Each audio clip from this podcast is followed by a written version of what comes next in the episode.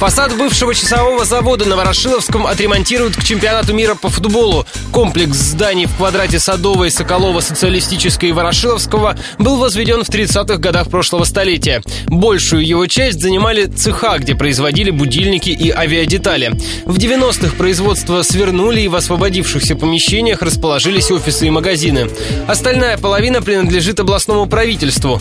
Как рассказал радио Ростова замглавы Кировского района Михаил Неделин, собственники помещений возьмутся за ремонт сообща. Он начнется в следующем году. Задача наша – собрать всех собственников и, условно говоря, сделать так, чтобы они соразмерно своим долям в имуществе поучаствовали на основании возмездного договора в ремонтных работах по восстановлению фасада. В рамках подготовки к чемпионату мира это как раз зона, которая будет посещаться гостями города, иностранцами и, соответственно, должен быть приглядный внешний вид. В едином стиле должен быть выполнен фасад.